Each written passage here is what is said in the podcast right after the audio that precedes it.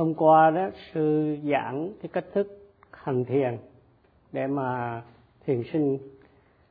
Có thể ghi nhận đề mục một cách rõ ràng và cũng để hiểu mà thực tập cho đúng. Bởi vì nếu mà quý vị thực tập đúng thì quý vị sẽ hưởng được những lợi ích của cái pháp hành minh sát niệm xứ thì trong cái phần mở đầu của bài kinh đại niệm xứ, đức phật có đề cập đến bảy cái lợi ích của pháp môn này. Đó là thứ nhất, thanh lọc tâm, và kế đến là diệt trừ sầu, bi, khổ, ưu, não và chứng ngộ niết bàn. Khi mà diệt trừ sầu, bi, khổ, ưu, não và thanh lọc tâm, có nghĩa là quý vị hết những cái nỗi khổ trong tâm, vì tâm mình trong sạch. Thanh lọc tâm rất là quan trọng. Nếu quý vị thực hành pháp môn, minh thiền, minh sát niệm xứ một cách nghiêm chỉnh, thì phiền não sẽ không có cơ hội sanh khởi. Nếu không, thì vô minh và ái dục sẽ là cái nhân làm sân khởi những cái phiền não như tham, sân, si trong nội tâm của quý vị. Có nghĩa là nếu mà không có chánh niệm thì phiền não và những bất thiện tâm sẽ sanh khởi.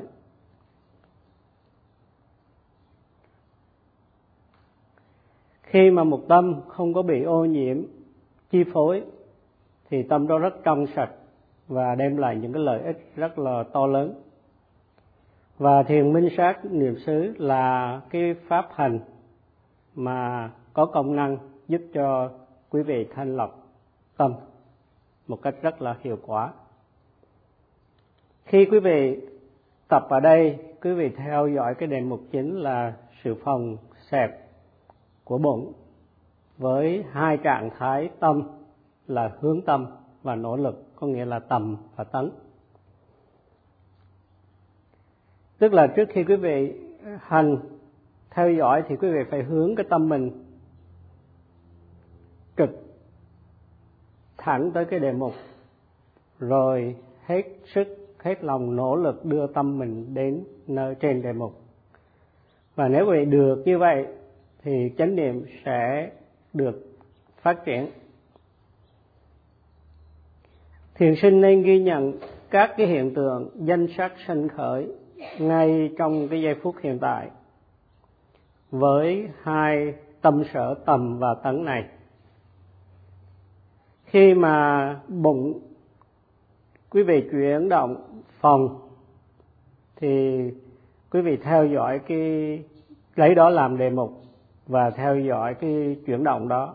Cũng như khi cái bụng xẹp, thì quý vị chọn cái sự xẹp của bụng là đề mục để mà ghi nhận trong khi hành thiền vì đó là đề mục chính mà quý vị được chỉ dạy. Và quý vị cũng phải ghi nhận khi quý vị, trong cơ thể quý vị có những cái hiện tượng nó sanh khởi như là cứng, đau, mềm, dính chặt hay gò bó, thì quý vị cũng chọn những cái cái trạng thái này là đề mục để ghi nhận trong khi hành thiền. Nóng, lạnh, nặng nhẹ cũng là đề mục mà quý vị ghi nhận trong khi hành thiền. Căng cứng cũng là đề mục ghi nhận trong khi quý vị hành thiền. Thấy, nghe, ngửi, nếm, đụng chạm cũng là những đề mục ghi nhận trong khi hành thiền. Quý vị đi, dở, bước, đạp thì cũng là đề mục để quý vị ghi nhận trong khi hành thiền. Co, duỗi, xoay, vân vân cũng là những cái đề mục để quý vị ghi nhận trong khi hành thiền và mở nhắm mắt, vân vân, cũng là đề mục để quý vị ghi nhận trong khi hành thiền. Nói tóm lại, thì tất cả những gì sanh khởi qua sáu cửa giác quan, mắt, tai, mũi, lưỡi, thân vẫy vân vân, thì cũng phải được ghi nhận khi chúng sanh khởi. Các cái đề mục mà quý vị cần ghi nhận thì nó sanh khởi do điều kiện và những cái đề nếu cùng sân khởi thì quý vị chọn những cái đề mục nào nổi bật nhất để ghi nhận. Nhưng không nếu không có đề bật nào nổi bật nhất thì quý vị ghi nhận cái sự phòng sệt hoặc ghi nhận à, bất cứ cái đề mục nào mà quý vị chọn. Thiền sinh không nên chủ ý ghi nhận những gì không thật sự xảy ra mà hãy ghi nhận những gì thật sự xảy ra nổi bật ngay trong cái giây phút hiện tại. Nếu mà làm được như vậy, thì thiền sinh sẽ thấy tiến bộ ngay trong một, hai hai lần ngồi thiền. Khi mà tâm ghi nhận nó an trụ trên đề mục thì tâm sẽ không bị cạo cử và hối tiếc hay phóng tâm. Có nghĩa là sẽ không có khoảng cách giữa tâm ghi nhận và cái đề mục được ghi nhận vì không có cái khoảng cách như vậy nên lo âu à, hối tiếc à, trao động của tâm không có xảy ra. Và vì những cái trạng thái tâm bất thiện không xảy ra cho nên tâm không bị phiền não chi phối. Có nghĩa là tham sân si không có mặt. Khi mà tâm an trụ trên đề mục thì đây được trong từng khoảnh khắc một được gọi là sát na định tức là những cái tâm an trụ trong từng khoảnh khắc. Sát na định sát na định có công năng giữ tâm trên đề mục và làm cho tâm không bị sao động, hối tiếc hay trạo cử. Nếu mà tâm không an trụ trên đề mục hay là không có sát na định, thì tham sân si sẽ có cơ hội sanh khởi. Và một tâm mà bị tham sân si À, chế ngự là một cái tâm vô dụng. Một cái tâm mà bị tham sân si hay bất thiện pháp chi phối, nó sẽ tản mạn và tơi tả. Không có an bình, thư thái. Khi một tâm an trụ trên đề mục rồi thì tâm nó trong sạch, tĩnh lặng và bình an. Thiền minh sát niệm xứ là con đường thanh lọc tâm duy nhất và chắc chắn nhất. Chánh niệm bảo vệ tâm khỏi những phiền não. Khi có chánh niệm, tâm không có những trạng thái tâm bất thiện, hiện hữu hay là sanh khởi. Và tâm mà có chánh niệm sẽ là nơi an toàn khỏi những phiền não tham sân si. Một giây phút mà quý vị có chánh niệm thì quý vị được bảo vệ 60 giây một giây mà có chánh niệm thì quý vị được bảo vệ một giây một phút quý vị có chánh niệm, quý vị được bảo vệ 60 giây và trong 5 phút mà quý vị có chánh niệm thì quý vị được bảo vệ là một thời gian liên tục 300 giây. Chánh niệm là cái con đường chắc chắn và duy nhất để thanh lọc tâm. Do đó mà quý vị cần thanh lọc tâm bằng chánh niệm từ giây phút này đến giây phút khác bởi vì không thể nào thanh lọc tâm ngay cùng một lúc được. Để mà được như vậy đó, quý vị hãy ghi nhận đề mục với các trạng thái hướng tâm và nỗ lực có nghĩa là với tâm sở tầm và tánh. Tánh hay là nỗ lực làm cho lười biếng không có sanh khởi và tâm tức là hướng tâm đến đề mục, thì có công năng làm cho hôn trầm không sanh khởi vì tầm đối nghịch với hôn trầm. Khi mà tâm quý vị mà hướng liên tục hướng hay là nhắm đề mục, thì không có một cái ý nghĩ sai lầm hay là tà tư duy nào là sanh khởi cả tà tư duy thì có gồm có dục tầm sân tầm và hại tầm dục tầm có nghĩa là khi mình thấy một cái đẹp thì nghe tiếng hay thì mình rất là ưa thích dính mắt vào đó. Và sân tâm có nghĩa là khi gặp một đối tượng không vừa ý thì tâm mình bực bội, nổi sân. Và hại tâm là khi mà cái lòng sân mình thái quá thì mình không muốn hãm hại người khác. Do đó khi mà tâm quý vị hướng đến đề mục liên tục thì sẽ không có tà tư duy không có dục tầm sân tầm và hại tầm. Bốn pháp niệm xứ là cái con đường duy nhất chắc chắn để thanh lọc tâm cho nên thiền sinh à, thực tập nghiêm chỉnh sẽ hưởng được những lợi ích của pháp hành này một cách thích nghi và tương xứng thiền minh sát niệm xứ, có khả năng thanh lọc tâm. Có hai loại bất tịnh bất tịnh thông thường và bất tịnh thái quá. Suy lấy một ví dụ, quý vị tham lam bình thường thì đó là cái sự bất tịnh thông thường. Nhưng mà khi tham lam thái quá, trở thành một cái trạng thái tâm rất là cực đoan. Chỉ cần thấy một vật mà mình ưa thích thì sẽ tìm mọi cách để chiếm hữu. Thì đó là dù bất kể là phải làm như chuyện bất thiện như thế nào, thì đó là tham lam thái quá. Còn khi quý vị sân bình thường thì chỉ bực mình khi thấy vật không vừa ý. Nhưng mà khi sân thái quá thì trạng thái tâm của mình trở thành không thể dung thứ, trở thành độc ác, có ý hãm hại những người khác. Thiền minh sát niệm xứ ngăn ngừa và tiêu trừ những trạng thái tâm, tham, sân, thái quá của tâm. Một khi mà quý vị biết lợi ích của thiền minh sát niệm xứ, thì quý vị có có đức tin và sẽ thực tập một cách nghiêm chỉnh vì muốn thanh lọc tâm ý của mình. Quý vị đến thiền viện để thực tập. Trong kho thiền, quý vị tích cực ghi nhận để chánh niệm được thiết lập vững vàng. Bởi vì quý vị biết được lợi ích của à, chánh niệm. Nếu một người mà không biết lợi ích của thiền tập thì sẽ không muốn thiền hay nếu muốn cũng không tập hết mình hết lòng. Như là một người thiền sinh nghiêm chỉnh hết lòng thực tập bất kể cái thân mạng của mình ra sao đi nữa. Đức Phật đề cập đến bảy lợi ích của thiền minh sát niệm xứ ngay vào cái phần mở đầu của kinh đại niệm xứ. Nhằm mục đích sách tấn mọi người thực tập. Sở dĩ như vậy là vì đức phật biết tâm lý của con người phải được hưng phấn thì mới có ý muốn làm một cái việc gì. Trong thiền cũng vậy. Biết những lợi ích thì sẽ rất là ờ, cố gắng thực tập, nghiêm chỉnh.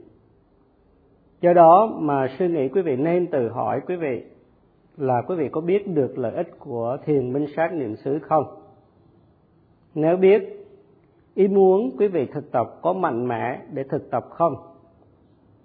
Nếu có, quý vị hãy tập nghiêm chỉnh và nhờ đó quý vị, nhờ đó quý vị thiết lập chánh niệm một cách vững vàng, tốt đẹp cho mình nếu không, chánh niệm sẽ không mạnh. Và quý vị sẽ không có được tiến bộ nào đáng kể trong khi khi thực tập cả.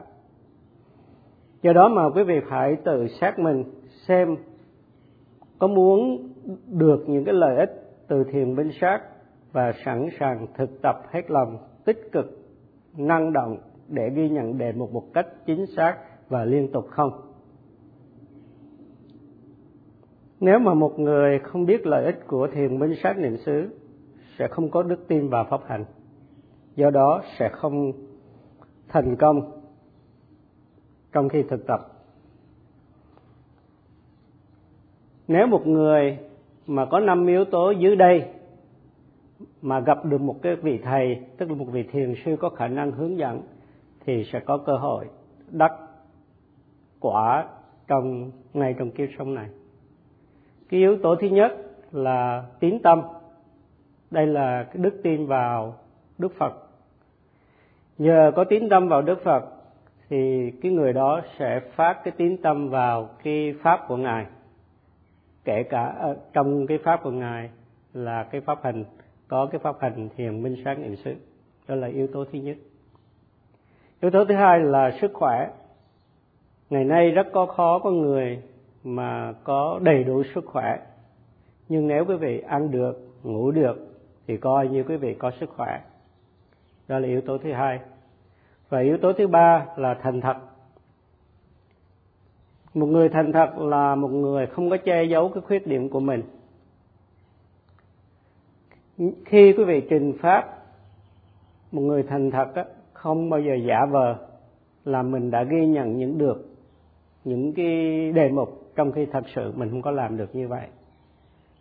Khi thiền sinh, khi thiền sư mà hỏi, thì quý vị, nếu mà thành thật thì không bao giờ giả vờ nói có trong khi không có. Đừng, không bao giờ giả vờ nói mình kinh nghiệm trong khi mình không có, thật sự không có một kinh nghiệm nào hết. Do đó một người có đức tính thành thật có sao nói vậy? Thì đó là đức yếu tố thứ ba. Yếu tố thứ tư là kiên trì nỗ lực để thiết lập chánh niệm được vững vàng, vượt trội. Và yếu tố thứ năm là đã kinh nghiệm được cái tuệ giác về sanh diệt của các hiện tượng danh sắc. Nếu mà quý vị có năm đức tín là đức tin, sức khỏe, thành thật kiên trì nỗ lực và tuệ giác kinh nghiệm sự sinh diệt của các hiện tượng danh sắc thì sư chắc chắn quý vị tiếp tục thực tập nghiêm chỉnh thì quý vị sẽ đạt được chánh trí và giác ngộ niết bàn ngay trong kiếp sống này.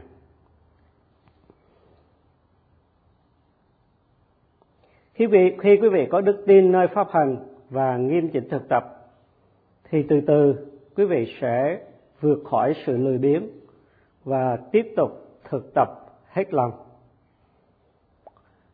khi mà đức phật dùng cái danh từ satipatthana thay vì chỉ sati không thì có nghĩa là chánh niệm vững vàng vượt trội thay vì nói một chánh niệm không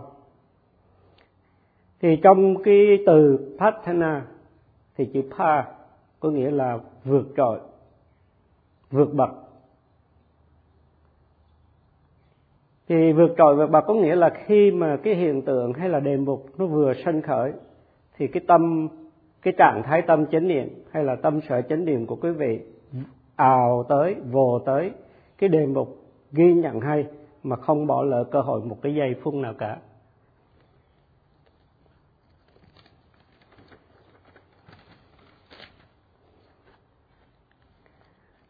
Khi mà có chánh niệm vượt trội thì quý vị không có thời giờ để suy nghĩ cái đối tượng đó là cái gì, mà tâm quý vị, tâm chánh niệm của quý vị chụp ngay cái đề mục và ghi nhận liền. Tức khắc, ai là người có chánh niệm vững vàng vượt trội như vậy? Một người có chánh niệm vững vàng vượt trội là một người có sự hiểu biết về những lợi ích của pháp hành thiền minh sát niệm xứ và có ba cái ba loại à, nỗ lực hay là ba loại tinh tấn. Thứ nhất là tinh tấn khởi động thứ hai là tinh tấn phát triển và thứ ba là tinh tấn hoàn thành. Khi mà có những cái yếu tố này có sự thiết lập chánh niệm vững vàng thì chánh định sẽ sanh khởi một cách mạnh mẽ tâm an trụ trên đề mục. Và nhờ vậy tuệ giác phân biệt danh sắc phát sinh, rồi sau đó tuần tự các tuệ giác kế tiếp. Sư lấy một ví dụ, khi ăn, nếu một người nuốt mà không nhai thức ăn, thì sẽ không biết được cái vị của thức ăn đó. Hay là nếu nhai chỉ một hai lần thôi, thì cũng không biết được cái vị cho nó rõ ràng. Để biết cái vị của thức ăn ngon như thế nào cái người đó cần phải nhai nhiều lần thì mới biết được cái vị của thức ăn. Thì hành thiền, minh sát niệm xứ cũng vậy. Quý vị phải biết đi, biết lại cái đề mục, tức là cái đề mục phải được ghi nhận liên tục. Và sư sẽ giảng cho quý vị về ngày mai theo chi tiết của ờ, của sự thực hành. Và sẽ chấm dứt bài pháp ở đây.